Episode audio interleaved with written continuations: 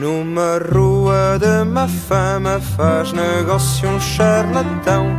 Vende perfumes de lama, anéis de ouro a um tostão. Enriquece o charlatão Na ruela de má fama o charlatão vive à larga. Chegam-lhe toda a semana em caminhonetas de carga. Rezas doces paga amarga.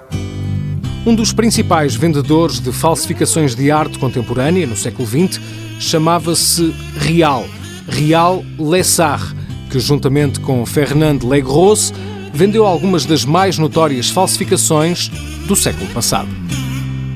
Entras, senhorias, a ver o que caça lavra. Sete ratos, três enguias, uma cabra na cadabra. Entrar, senhorias, entrar, senhorias, entrar